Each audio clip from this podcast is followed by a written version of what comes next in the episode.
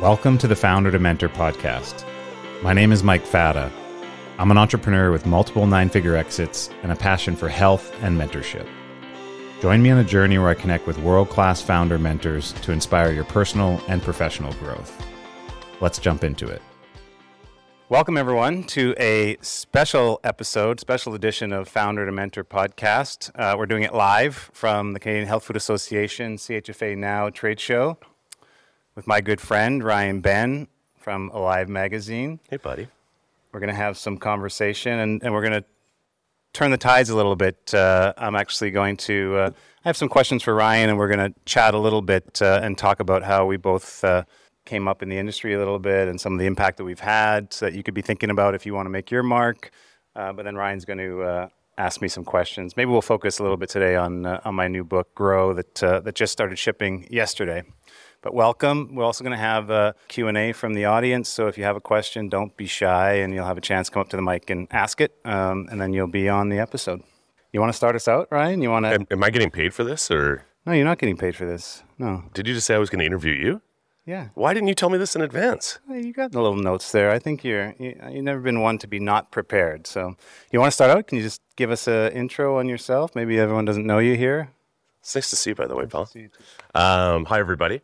Uh, my name is Ryan Benn. I am the uh, president and group publisher of Alive Publishing Group. And uh, very recently, um, I'm excited to share uh, Canada Wide Media, which is a local publisher not related to this industry, but, uh, but it's an exciting acquisition. We'll probably talk about that a little bit. And uh, yeah, 17 years at Alive.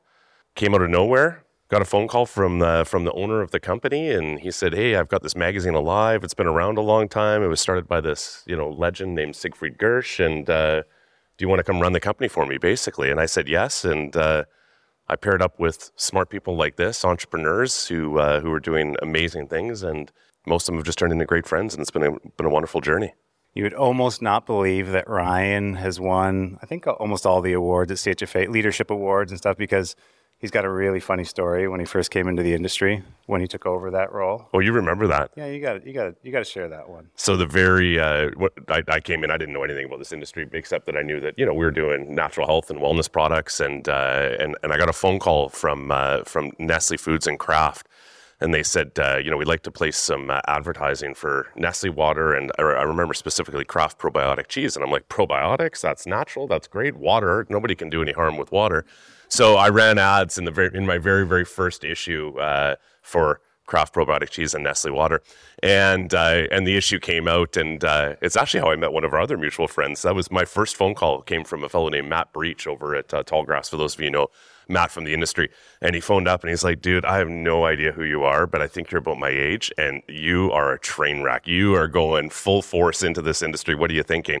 And uh, you, you, you better be warned. That is not what we would call natural health products. And I'm like, what are you talking about? It's probiotics. And he's like, yeah, and it's got like yellow dye number seven, blah, blah, blah, and, and all this stuff. And he's like, Nestle, you know, has poisoned the world. And, you know, it's a little different back nowadays. But um, anyways, I got a phone call from, I think, like 75 of our retailers who were like, we're canceling the magazine. We would never support this. We're not going to hand this out. So I had to do full damage control really quickly. And um, it still took me about two years to start calling supplements not not calling them pharmaceuticals. That was also a doozy. I was really good at calling vitamins pharmaceuticals. Anyways, that's to say I started at like the bottom of knowledge. That's, that's just proof that any, you could grow from anywhere, right? You can you, you, could, can, you can start at the basement and uh, and work your way up. If this dum dum can do it, then there's hope. We we also have a really funny story. I thought it was kind of funny uh, on how Ryan and I met. And Ryan was uh, the chair. Uh, oh, he was on the board. Of, yeah, vice chair. I think probably then. Yeah of the Canadian Health Food Association, um, and CHFA just awarded me the Organic Achievement Award for my efforts in uh, in, in pioneering organic hemp. And uh, the next the next board meeting, we just talked about this. We, we, we had like a two minute catch up uh, y- yesterday. And, and I said, How did we actually meet? And then this actually pinged into my head. It's not actually how we met, it's just how I first heard Mike's name. And, and, and by now, I've learned to call these things supplements, and I'm now somehow turned into a guardian of the health industry five or six years later um, on the Canadian uh, Health Food Association board. And we got the letter after giving, we got a letter after giving Mike this award that basically said he was a fraud. You know, it, it came from, I, I believe, a direct competitor. I don't remember who it is, but you'll know. Yeah. And uh, and it was really just a sellout. But he's like, he was, you know, Mike's a sellout, and and I'm going. You should, you should strip the award. Strip the award. I'm like, who is this? Who, who is this Mike Fata guy? Anyways, we gave the award to, so now I'm like digging into it, and I had to make a phone call. Ended up being that I'm like, oh no, you're cool, you're a dude, you're you're totally fine. But yeah, that's how it was. So it was like it started off by me being like, oh my god, I might have to strip an award for organic achievement from our organic achievement award winner. Yeah, so then I turned around shortly after that, and I was on the board of the Canadian Organic Trade Association. If you And- can't beat him, join him. Yeah, and then I said, I said, yeah, Ryan. Okay, for all of that, you got to join me on the board of COTA. Yeah. uh, and then we served, uh, we served a number of years together there. Some um, helping organic, which Ryan just won uh, yesterday or Yeah, Tuesday? just Wednesday, Wednesday night, I guess. Yeah, Yeah. they handed an award for uh, organic leadership and achievement. Basically, the same same award you won, full circle. Yeah. Except done by uh, the Canadian Organic Trade Association. So that was nice. That's a that's a far away from the bottom, my friend. It feels pretty good. Yeah. I love organic too, by the way, just in case anybody cares. It's like one of my, I, we, we share that a lot. It's like, you know, I'm impassioned obviously for the industry, but I'm particularly impassioned by um, local food and organic. And Yeah, I think I talk about it a lot, but it's a, it is a lesson for uh, younger entrepreneurs or just people that are starting out. I remember my first CHFA show. I think this is my 24th uh, show. My first one walking in and going, how does this all work? And like, how can I how can I be possibly make my mark here? Uh, and I can tell you all it's about it. it, it the best way is um, building community and giving back. You probably, if you follow along with the uh, story, uh, you may hear that often from me uh, but it's true. And uh, and and Ryan is a great example of that. And again, we've had a chance to work together, and and both, you know, six years you're on the Canadian Health Food Association uh, board. Uh, six years on the Organic Trade Association board, volunteer, giving your time, traveling away from family, home to go and network and, and really support the industry and stand up for it, and um, and it pays off. Like, you know, and keep doing things like that, and um, and people take notice, and you win you win awards and uh, but you know we've been able to see where this industry used to be a lot smaller even uh, 25 years ago when I for sure. And it's going to be a recurrent theme both in the in the podcast today and basically on, on any time somebody comes and have a chat with me and we had a question about it about um, you know how to uh, how to engage with people and how to find you know good partners and that kind of stuff. And I think you know not to uh, to give away the punchline too early in the conversation, but it, it all goes back to I think actually getting involved. It, that's the first foundation and building block to actually meeting people, building relationships, contributing, good karma. I'm a huge believer in off you go down that journey. So I'm sure that'll we'll circle around on that a little bit more detail as we move along. But yeah you know we all feel that I think when you're in uh, you're in school and you're at the school dance you could either sit on the side of the wall and uh, and just stand there and you don't really make too much of an impact or you uh, you shake off the nerves and uh, you put yourself out there and you go on the dance floor and you kick it up a little bit next thing you know you're uh, you're dancing right it's true. And you know what? Actually, the, I, I think the actual first time we met, I think, is we jumped on a plane, uh, my VP of sales and and I, you know, to come hit you up for money. But uh, but honestly, it was when you did. I think you're like in the field, your open house. yeah like really early days when it was like you just had the plant and we flew out there and it was like that was like the meet and greet. But it- you know, de facto, it's almost the same sort of thing we were just talking about. But you actually just opened up to everybody and you're like, come take a look, kind of thing. Anyways, Yeah. For anyone that doesn't know, we had the uh, at Manitoba Harvest. We organized what we call the edutainment tour, uh, education and entertainment put together, and we we got to do seven years of it. I thought it's the coolest thing. If we have the we have the hemp fields in Manitoba, we had our factory there. We we built a, uh, a training center and a kitchen, commercial kitchen and education center, and and I thought if we just keep bringing people uh, in and they see right from start to finish, go into the hemp field, see how the product's made you know they're going to be lifelong friends and, and customers, which it, it really works, right? for sure. I mean, and anytime you can actually convince somebody to come to Winnipeg, then you know that they're going to the be summer. friends for life. Yeah, Yeah, yeah. in the yeah. summer, But one one way ticket only. You fly in and you take a mosquito home wherever you're going. It's easy. All right. What are you doing now? What's going on? What's what's what? Why why a book? Why grow? Or am I jumping too far forward? Or No, you can, yeah. Um, why? It's been on my list for.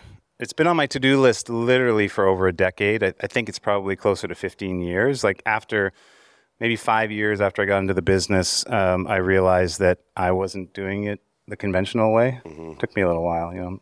yeah, you and I I'm, I'm, both. I'm like the little engine that could. I start slow and then you know start going from there. But uh, there's a lot of people that speak up for the conventional way, and hey, the reality is probably 99% of us aren't living that way. Like you know, having rich parents and going to an Ivy League school and getting an education and then getting into business and being well resourced. Um, and so you know, growing up and doing it my way, which was not having education, not having any money, uh, starting a business purely out of passion it, you know, now people can think, oh, you were bleeding edge or cutting edge in, in 1998 uh, selling hemp.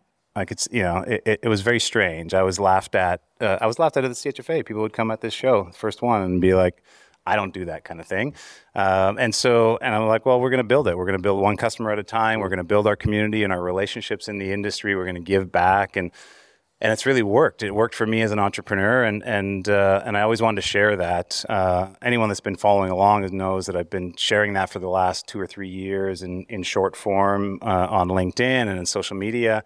Just some of the things that I've learned, and and uh, and some of them are uh, maybe normal but not talked about enough, and and some of them are more bold. Um, and uh, and I wanted to put that into long form, and so a year and a half ago, uh, I finally said it's time um, and uh, set out on the journey. Well, what's the trigger? So um, I'm going a little off uh, off script. Not that we have much of a script, so don't be too concerned by going off script.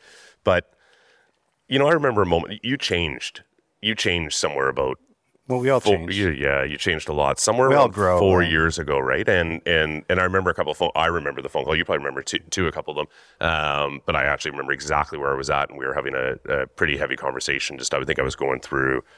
I had like herniated disc. I was selling selling alive at that time, and uh, and I lost a sale. This was actually before pandemic, but but we're knocking on the door of the pandemic without knowing it. Um, but you really, you know, had moved from you know founder leader to you know really introspective, thinking about what you wanted to do with the rest of your life, kind of where you're at. Because I've seen this like pivotal shift in like giving, mentoring, growing, investing, like a real substantive shift versus a number of people I know who've had moments of liquidity have a really hard time not immediately jumping right back into that. Yeah, and I've talked a little bit about it because I'm, I'm open uh, about it to hopefully help other people, and it's just my journey. But uh, in 2019, we were fortunate to um, sell Manitoba Harvest after 22 years in the business uh, for 419 million dollars. So it was, it was a big deal.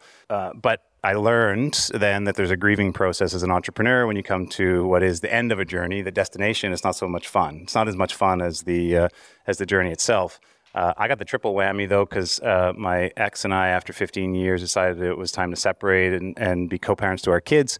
Uh, and my mom died unexpectedly, uh, all within five weeks of each other. And so, you know, it was emotional trauma for me. I basically and literally went into monk mode and I sat at home. I don't think I left my house that much for like six months putting the time and effort to grieve and I was just focusing on my health and and through that I, I was thinking what am I going to do um, and and it just you know I've always given back and we've kind of talked about it in the industry and stuff but I, I I just felt like all I wanted to do was was was give and help other people and and um, and create the you know create the vibe and create the uh, the culture around that so after six months I I and I still had very little capacity for, for business and and and relationships. Uh, but that started, and um, I set out, and the pandemic uh, hit us.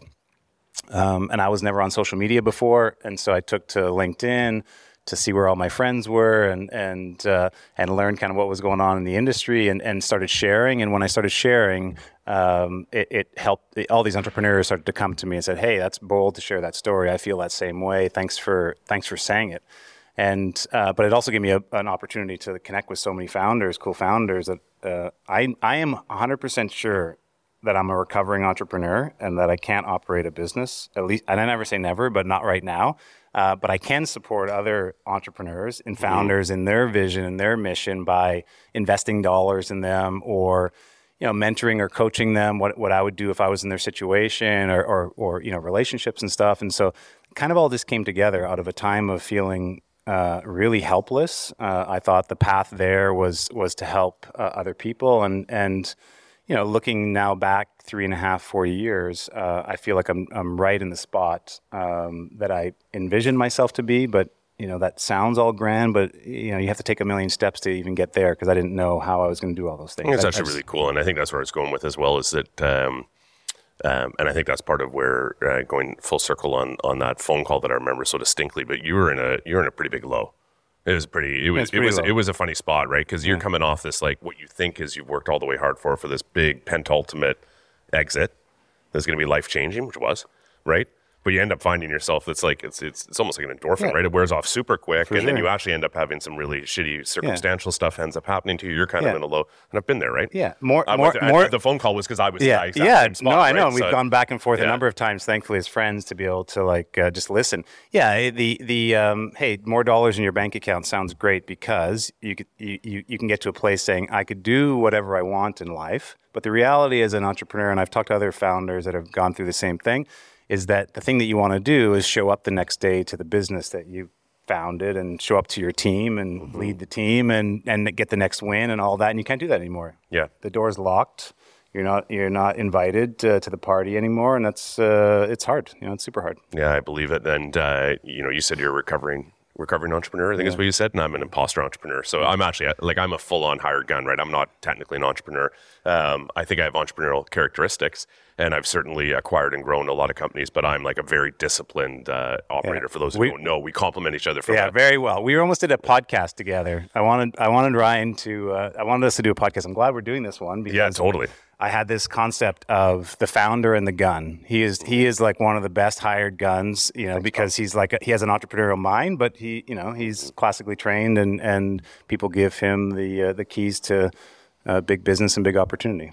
Yeah, for sure. And it was, uh, yeah, it was great. And it was only COVID that threw that little curveball for Yeah. that. And, uh, um, but I do remember, uh, and, and sharing a piece of wisdom I got from somebody else in that moment was, uh, he was describing it as, uh, it's Richard Pollock, our mutual friend. And he said, you know, what he found through, through his exits and through that journey was he's like, you know, we've kind of honed and built ourselves, all of us, um, into climbing the mountain. And all of a sudden, when you, when you finish climbing the mountain, it's it's it's kind of anticlimactic, right? It's like you, you literally the next thing you do is go, where's the next mountain?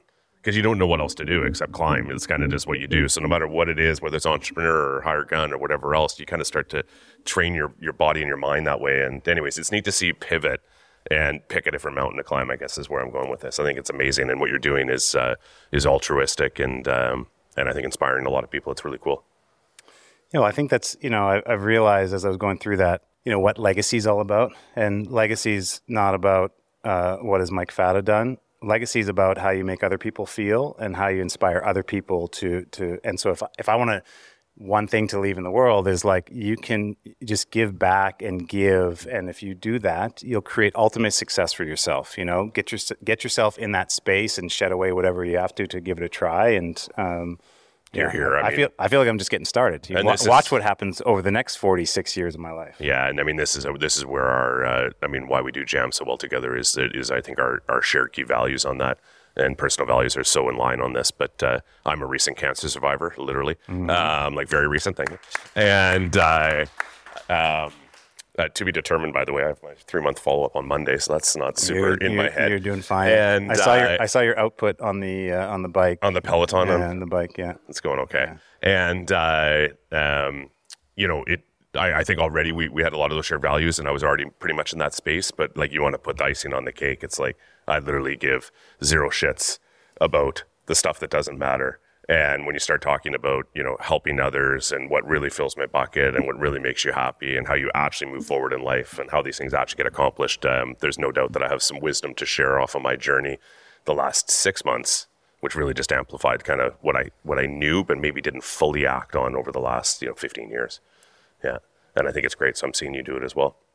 Somebody asked a question we were uh, a little bit earlier, so I, I got a, a little bit of a um, head start on you. But um, I'm going to tweak what we thought about. But we're gonna I was going to ask you to share a couple lessons from the book. Like, what are your kind of favorite parts of the book, um, without giving it away? But then a question was, you know, current circumstances you know what how do we feel about what's happening in the world right now capital markets etc um, so i'm going to see if i can merge those two together and ask you the question um, is there a favorite lesson or can you apply one of the lessons from the book to current market situation so we're in a world that's uh, that's got some funny capital influences right now supply chain For sure. I mean, I'll I'll, I'll share a little story. Um, you know, we founded Manitoba Harvest in 1998, and uh, in 2001, we uh, we decided that we were ready to tackle the U.S. Even though we were about a three hundred thousand dollar business in Canada, we had no business going international to the U.S.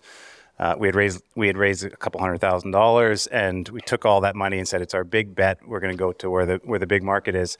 Um, and so we hired brokers and and uh, got distributors UNFI into in the U.S on the East Coast, and uh, so it was, about, it was it was literally if we raised two hundred fifty thousand, we spent two hundred and forty nine thousand on this launch, and then two things happened. Uh, uh, 9/11 happened, uh, and uh, which just shook the world, but very much the East Coast of the U.S. And then and then uh, like two weeks after that, or three weeks after that, the DEA came out in the U.S. and declared a, war, a war on hemp foods and said hemp was illegal. And so just basically uh, eliminated all of our resources, all of our sales, everything just kind of went to zero. And so I'm getting to the lesson now, and and the, and the lesson is, um, you know, we need to build our density uh, and our community close to home because, um, and I, and I talk about like minimum viable community. What is the what is the minimum viable community to support your brand or your business? And it's a little bit different for every business, but in consumer packaged goods and CPG, we could talk about like a million dollars of of revenue to to to be a, a, a business with a, as a going concern, and you know you probably need ten thousand customers buying your product on a regular basis to kind of hit that. Well, you know, in in times that are very challenging, maybe the supply chain side part of it a, uh, a, a, little bit different, but on the revenue and gaining customers and new consumers that want to buy your product, you can't afford to go and and uh, be marketing in a different province or in a different state or or farther away from home. And so, you know, I got into my Jeep uh, and I drove around uh, Manitoba and then into Minnesota and um, for a good year and a half. I was on the road for like 21 days a month, uh, three weeks out of four weeks, and and uh, and just building community, doing demos in stores, and and making friends, and and uh, and so I talk a lot about. There's a couple chapters in the book that are really around uh, how to how to really build friendships that turn into you know long term friendships and build community that if your community wants you to win, you're unstoppable. I could tell you that. I ran into someone at Expo West a couple weeks ago, uh, a retailer in the Midwest, and she said to me, "Mike, you walked into my store 21 years ago, and uh, and said you just wanted to help us sell hemp foods and did a demo for four hours, trained the staff. I'll never forget that. You know, mm-hmm. that kind of thing, right? Uh, you can't, you can't. In the times that we're living in, we can't afford to go out there and and it, it, you need to be scrappy. I'm a big believer. You always have to be scrappy, even if you raise capital for your business. Um, you still need to be scrappy, and uh, and you could do that if you're close to home.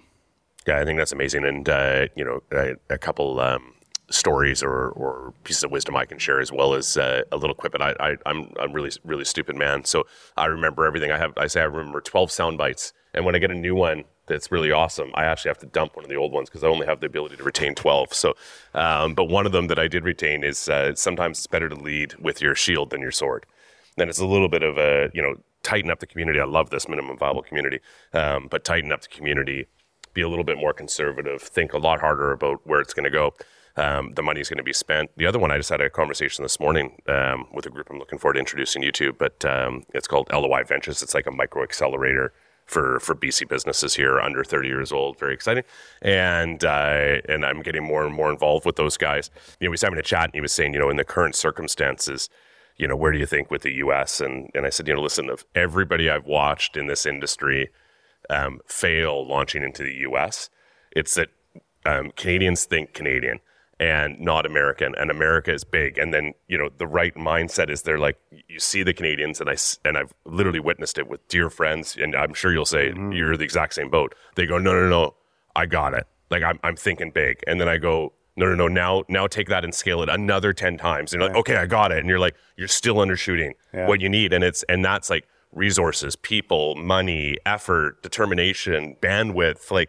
like you name it we're we're generally always underestimate the the sheer amount of resource in every element that you need in order to effectively expand community yeah. across the board. yeah, border. And, and, and it's it, for sure, and it's even intensified um, in these times. You know, uh, that, because because totally. Yeah, we went we, we grew Manitoba Harvest to 2008, 2009, 2010 kind of financial crisis and recession and it was the time that like flat was the new growth. You, were good if you were just maintaining your, your sales volume or just growing at like five. We were growing fifty percent per year, and then and then we hit that wall and and and literally grew I think ten percent that year, mm-hmm. which was good, and we were very innovative. But you know, this is a time when many companies die. You have to protect yourself. Uh, but it is like you can't spend your way.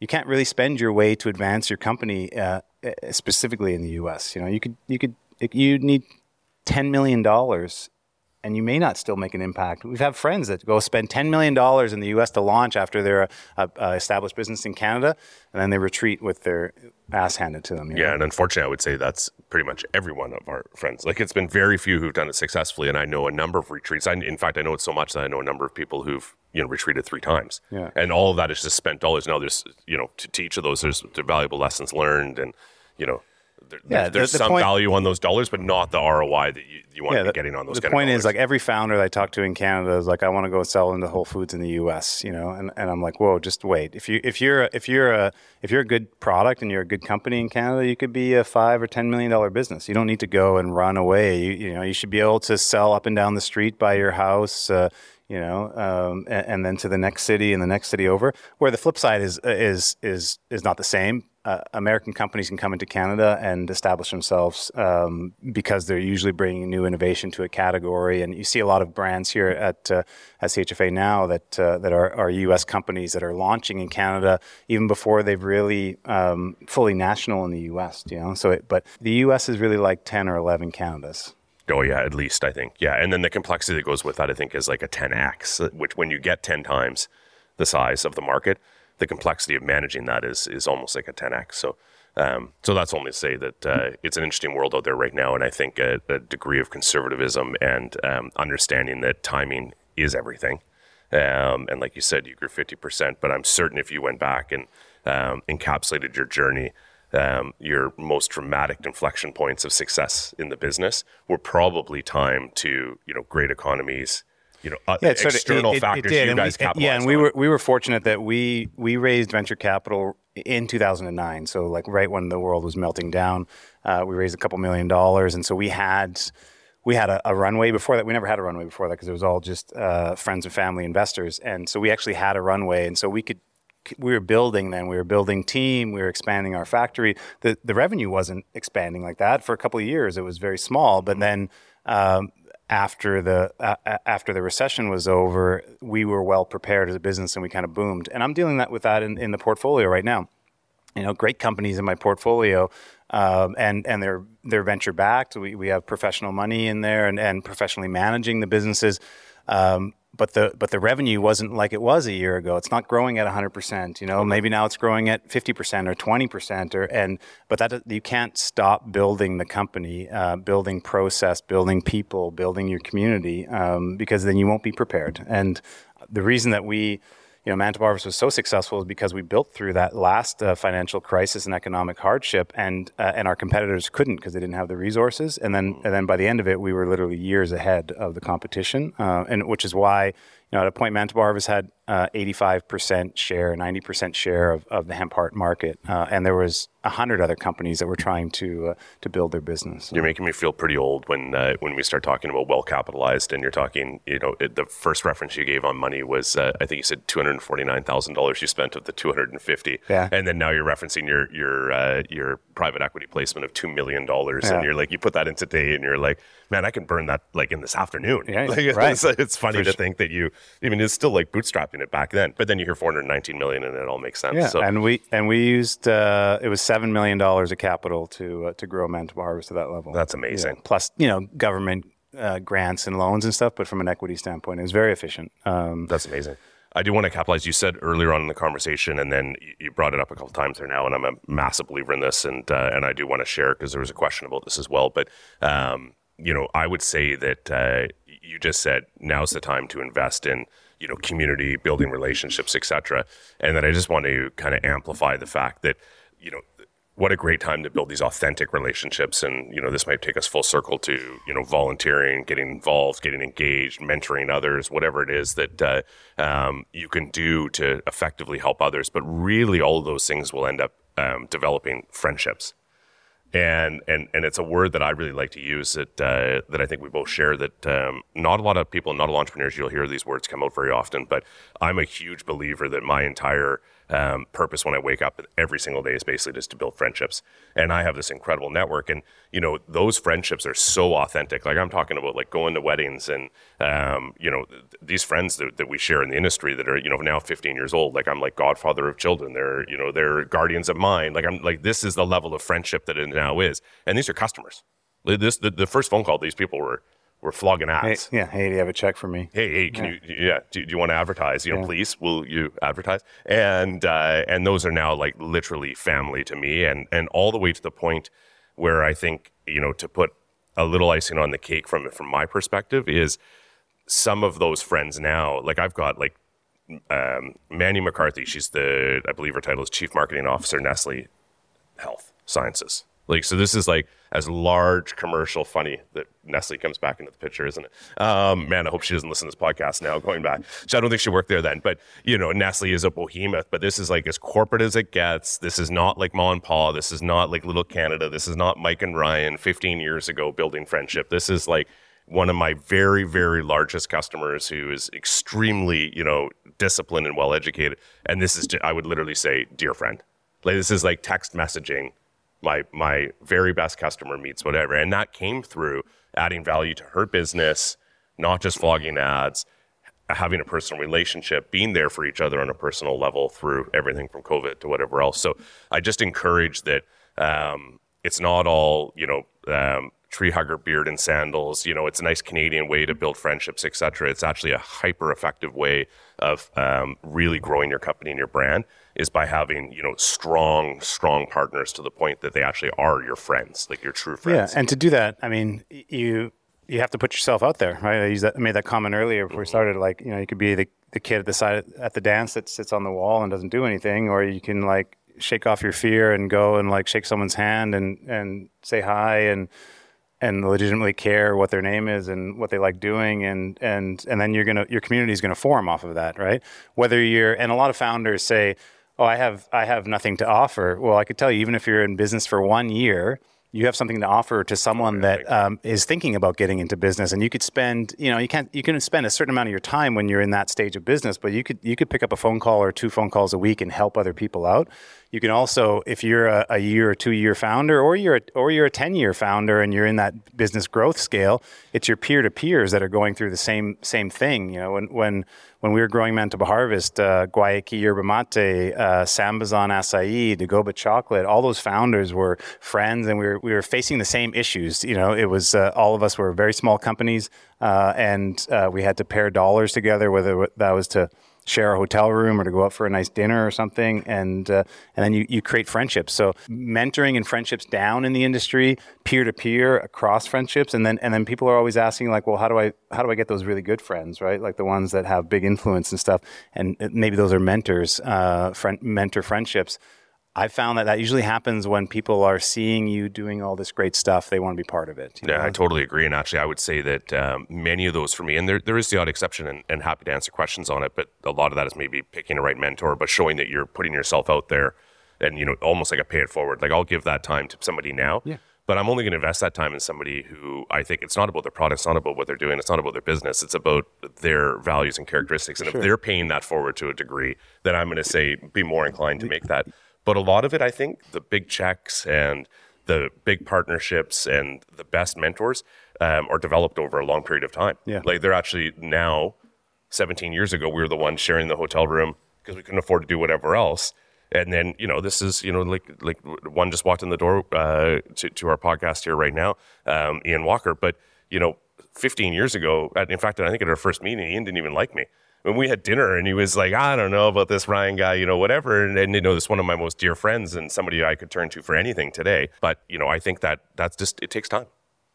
Yeah, one of my pet peeves is when someone asks me, uh, "Hey, can I pick your brain?" You know, and just like take some of your time, uh, can, or can you help me? Mm-hmm. Uh, and and I'm and my response nowadays, because I'm, I'm, I'm a little more vocal with it, is like, "Who are you helping?" You know, what are you what are you what are you doing? And because I want to, if as soon as I witness a founder or someone that's helping other people out, I just want to jump all over that and help them out. It's it's, it's that natural, but it, like someone that's that's asking on the on the ask all the time instead of on the give. It's it's just it's more challenging, right? So any friendship, you should be you should be giving more than you're asking. Just that's the right balance. So too, and then you you uh, touched on something there, and uh, and we share another common thread. We're both in a we're very fortunate to be in a group um, called uh, YPO. Um, but one of the premises for YPO is not giving advice; it's experience sharing. And you mentioned earlier, you're like you know like the self doubt, the imposter syndrome that a, that a young founder, maybe somebody who's only been doing it for a year, you know, what could I possibly have to share? And the answer is experiences. Yeah. And I guarantee you, after a year of doing anything, you've gained experiences. and a lot of times that's actually about validating another founder who's like, oh, you've been through that too. Like, it's not even that you have to give advice, it's actually just, I feel the same way. Doesn't it feel better to know that you're not alone? Yeah. You know, that sort of thing. So, I- I found it even as I as I transitioned into kind of more full time uh, mentor and, and, advisor coach. Is uh, I first went through imposter syndrome, which we all do in every new thing that we do. It's a natural human uh, feeling, emotional feeling of like, what do I have to? Okay, I've been successful, uh, but what do I have to say about someone else's business? You know, and I had mm-hmm. to get over that to say, you know, I'm just going to tell you what I would do if I was in your situation. You, you, you do with it whatever you want. I'm not going to take it personally, but mm-hmm. but I'm going to take enough time to understand you, understand your business, where you're at, and then and then I'm going to give it to you straight, right? Totally. Um, and, and, my soundbite number two. Remember, there's only 12. Um, so I hope I don't hear any more today because I'm going to lose one of these. But uh, um, somebody said to me one time, it's, it's like, hey, this is the bunny trail I ran down, and this is the one I'm telling you should go down. But you know what? It might not lead to the same place and that's it. So you can experience share, right? And somebody will run down that bunny trail. But the reality is, is that just because it ended up as a dead end for you does not mean it's going to be because market conditions change, the person's different, you know, everything can be a little bit different. But you give your best wisdom by saying, hey, this is what happened to me when I went down that trail. But I don't know if that's going to happen to you.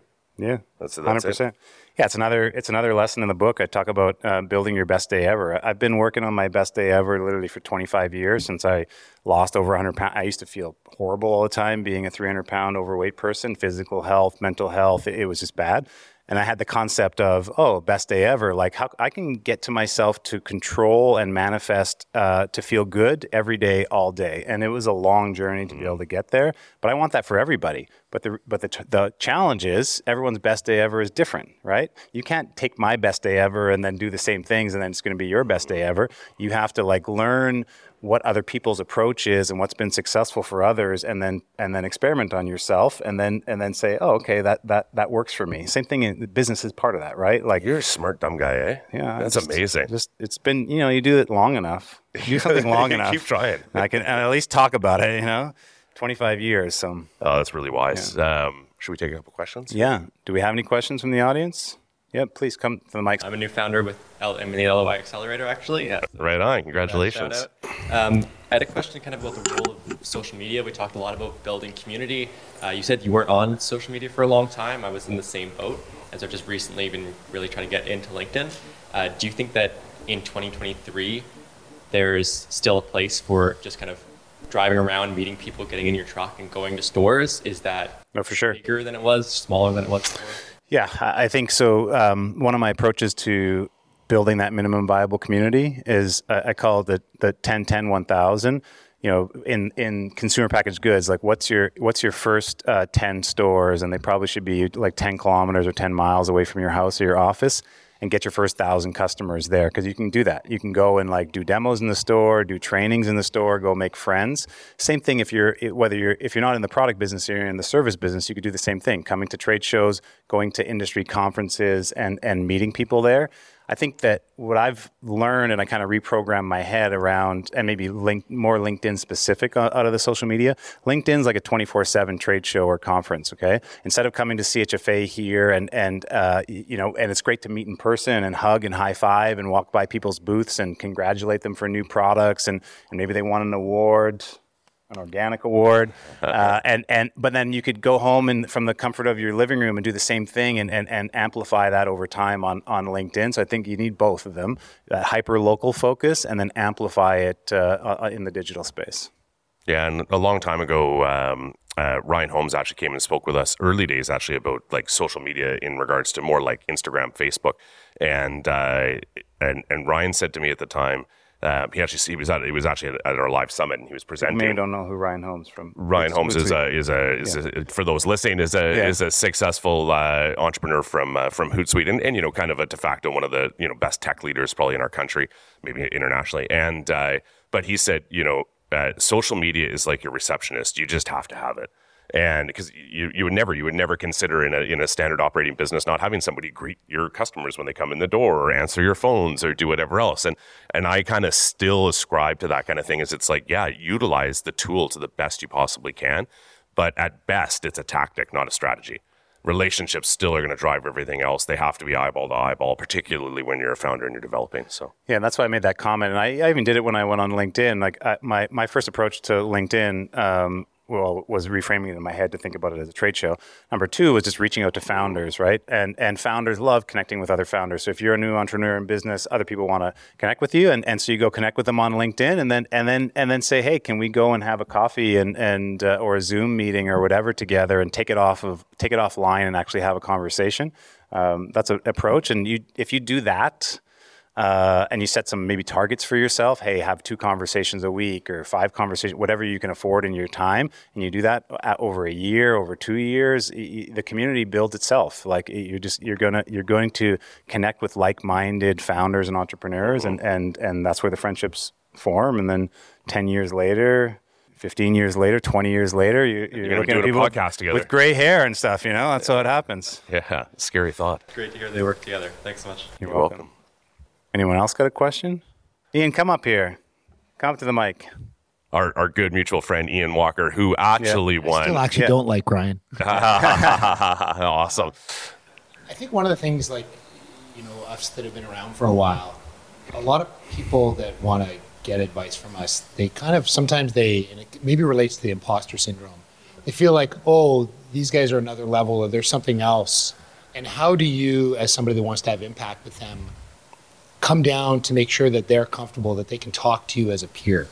And, and, and what can we say to those entrepreneurs that are starting that say, hey, we're all just humans talking to each other? Because I think that is usually a challenge. People are scared to, like, oh, that's, you know, I can't sell to that store because it's too big, or I can't talk to that person because he's so important. Mm. So I just think that's a good lesson you yeah. to talk about. Yeah, I mean, I'm, I'm just I'm just very transparent, you know. So I tell people I'm scared shitless. I felt like an imposter. All these bad things happen to me in life. I kind of I, I have thought of it a little different lately. It feels like um, I feel like you know. Remember in the movie Eight Mile where Eminem just calls himself down, and then you're like, okay, what's the world going to say about me now? You could just be tr- totally open in yourself kind of been doing that. Uh, it's been therapy for me just to like share, uh, and I do go to formal therapy as well, which I've shared. Uh, but when you when you like share about yourself, some of the hardship and some of that you've overcome, some of that, it it not only it not only helps you because you vocalize it and you get it out of your own head. It helps other people because a lot of people maybe don't aren't feel comfortable yet to be able to share those things. And so they get to hear it, and, and it does. Maybe that's to Ian's question. It normalizes it. So there's no, doesn't matter if you've been in this industry for 25 years or it's your first year, or if you've created a tremendous amount of success, or you're just on your pathway to success. We're, we all we all bleed. You know, we're all the same. We all have the same fears and the same imposter pieces and all that kind of stuff. And I yeah, and uh, and I think just to add to that as well. First off, it's really funny because I somebody asked me this that exact question or comment this uh, this morning. So it's it's funny that it's like right on top of mind, literally the exact same question. You know, how can you make yourself more approachable? And one of the things I always struggle with, and it's a, and also I, I'm a bit in the same boat, and particularly with the cancer that helped to uh, to really bring that home for me. But um, I think I'm the most approachable guy on the planet. I'm like I'm such a nice guy. Like I'm like truthfully, I'm like the nicest, most approachable guy. And then and the, everybody in my team, anybody who trusts me, they're like, dude, you are so freaking intimidating. Like you don't even realize how intimidating you are. And I'm like, no, that can't be true. I'm like so approachable, and I'm like, no, I, am just really honest. Yeah. And they're like, that honesty is deeply frightening. And uh, and uh, so I'm trying to really even work on myself through it. But I I, I like what you said there about um, uh, you know making yourself fallible. Um, but I do think on the other side, because there's only so much that you can do, you know, from the end of making yourself approachable. Um, I think there's two things. It's one, show up, put your hand up, get involved, and all of a sudden you're going to build these little entry points that you will have done now. Anybody who'd be sitting here would know that you can come up and ask Mike or Ryan anything afterwards. Um, and the other one is, um, I'm not sure, I, I can't tell you how many times I've been afraid to ask or haven't asked, but I can tell you that every time I finally got over myself and did, I, I don't remember ever regretting it, like hitting a wall. Like I don't remember anybody ever being super rude. No, dude, I'm not talking to you. You're a jerk. You know what? Like what? I'm like I don't remember that ever. That's all in our head. That's what I'm saying. Yeah. You know, like I, I uh, a little short story on that. Okay, Mm. one a therapy session. I was with my therapist. I've seen the same therapist for 12 years, and I was having a, a an awkward time. It was around the time that all the transitionary stuff happened, so all my worst nightmares are coming up, fears again. And uh, and, I, and I sat in her office, and she said, "What's going on?" And I said, "I've been having I've been having the fear." that I'm going to regress to the person that I was before and I'm going to be overweight and I'm going to be out of control. And she's like, well, how does that, he- how does that feel, feel to say that? And I said, it sounds ridiculous. And she goes, yeah. It is, it is. it is ridiculous, but I'm glad that the voice, the words came out of your mouth. And as soon as the words come out of your mouth, instead of the thought going in your head a hundred times over, a thousand times over, it, it becomes normal. So you're right. Most times when you get off the side of the wall of the dance floor and you go on the dance floor and you start dancing, you have a great time and you go, wow, I'm glad I did that. Or you ask the question. Um, and so I think, you know, our job maybe as, as maybe more veterans in the industry is to create that safe space so that there, mm. and, and leaders in business as well. There is no dumb question. You know, everyone is, ha, is learning at a different speed. It's at a different place in life. You gotta, you gotta create that space so that there is comfort. But I think you have similar thing that I, I've, I've, I've said, uh, I'm like a tootsie roll, like hard on the outside, but really soft in the middle. As soon as you get to the middle of me, you know, you, That's you- nice. You know, it's it, it, but you know, can feel that uh, you're, for you, it's your voice. You know, Ryan doesn't need a microphone; he just has that loud, outside, deep. You're going to be so approachable because I'm just going to walk around the show calling you Tootsie Roll now. Yeah, Tootsie Roll. Everybody's going to be like, that's it. That's your nickname now from now on. I think you should change your hashtag on your LinkedIn profile. Yeah, there we go. To Tootsie Roll. Um, for those of you who haven't had a chance to to, to get Mike's book, I'd really en- encourage it uh, for everybody, and then maybe grab one for somebody who could really use it. And that might be your entry point of helping uh, everybody else. So maybe grab two. We've got time for one more question, but I like the commercial. We could just, yeah, you, you know, you could sign up for the Unstoppable Entrepreneur newsletter. You can subscribe to the Founder and Mentor podcast. You could buy the book that's helping you and it's helping everybody else. I think so too, and I think it's great. It's paying it forward. But we- I think we just saw one more. Yeah. yeah, yeah. We'll, grab- we'll grab two. Yeah, we've got two. Yeah, we've got. Um, so I'm a new founder of a company, Ahimsa Vegan Foods, kind of started during COVID. Um, but one other thing I've been struggling with is uh, kind of networking, business networking, and finding maybe business mentors. So can you speak to that? How I can go about you know networking with other people, maybe a little bit ahead of me in business Yeah. uh, by a few years. And where, where are you based? uh, in Ontario. In Ontario? Yeah. Yeah, I mean, I, I um, I'm a big believer that uh, that well, and there's lots of different forms of mentorship. One of the chapters in the book, not to bring back the book, is on mentorship because you know there's there's um, there is the traditional kind of mentorship where you're you're looking for someone that maybe has more experience than you. They're they're, they're a couple of years ahead in, in, in business.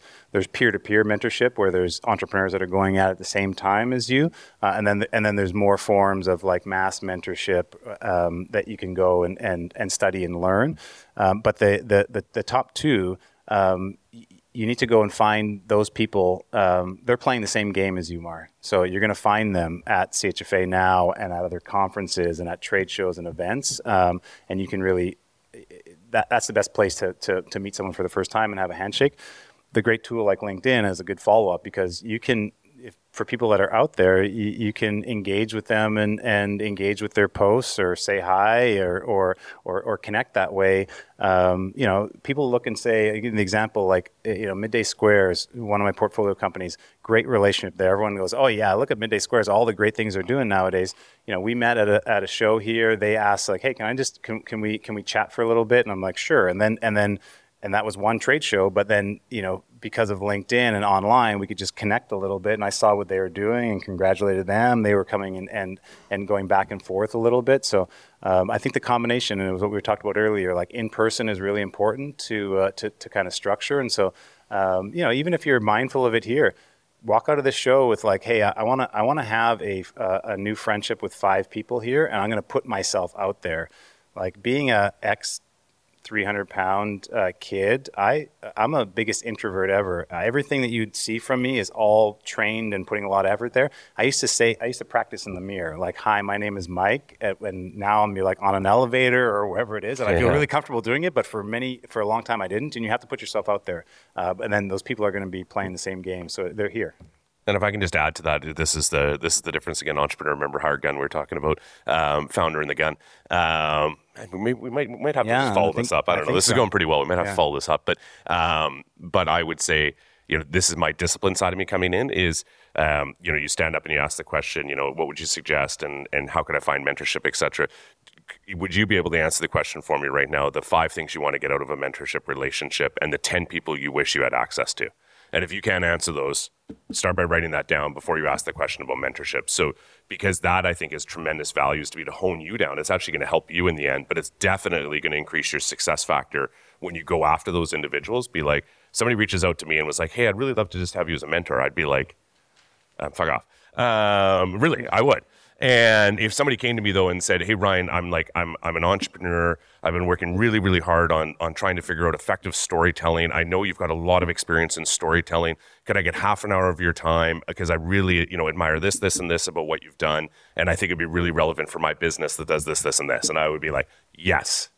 Right? So I think that that's a really important step is it's like mentorship too often I think we think of it it's like it's really helpful but it's like an aside it is a key strategy for the growth of your business is if you if you get a great set of mentors or you get some really good partners um, it should be one of your you should put effort towards it exactly how you would write a business plan Yeah, I, I, I 100% agree. I, like mentors can just help you grow. They're, they're not going to be able to do anything for you. And so I, I've some of my success, especially as grow, growing up in the business, was think about it like departmentally. I had a sales mentor, I had a marketing mentor, I had an operations mm-hmm. mentor, I had a CEO mentor that was a couple of years uh, in front of me, alongside my my friends that were going through similar. And so I could be very specific. For for my sales mentor, I was like, I'm trying to understand how U.S. distribution is with the distributors and like in that part of the states, and and and not be. Can you help me with everything sales? You know, and then people say, No, I got a, a million things going on. But That's awesome. you're like being very specific and, and actionable. It's easy for someone to plug in.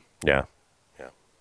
One time, one more. You got He one? just asked my exact Yeah? question. Oh, right on. But I guess I'll just throw in like a comment about like as a 19 year old founder, I'm just super inspired and super pumped and of the, of the day so far. This has been my absolute like favorite session. So you know, thank you, and I'm sure everyone else feels the same way of just being so you know inspiring us all to just keep pushing forward. And I love the focus on building communities. So.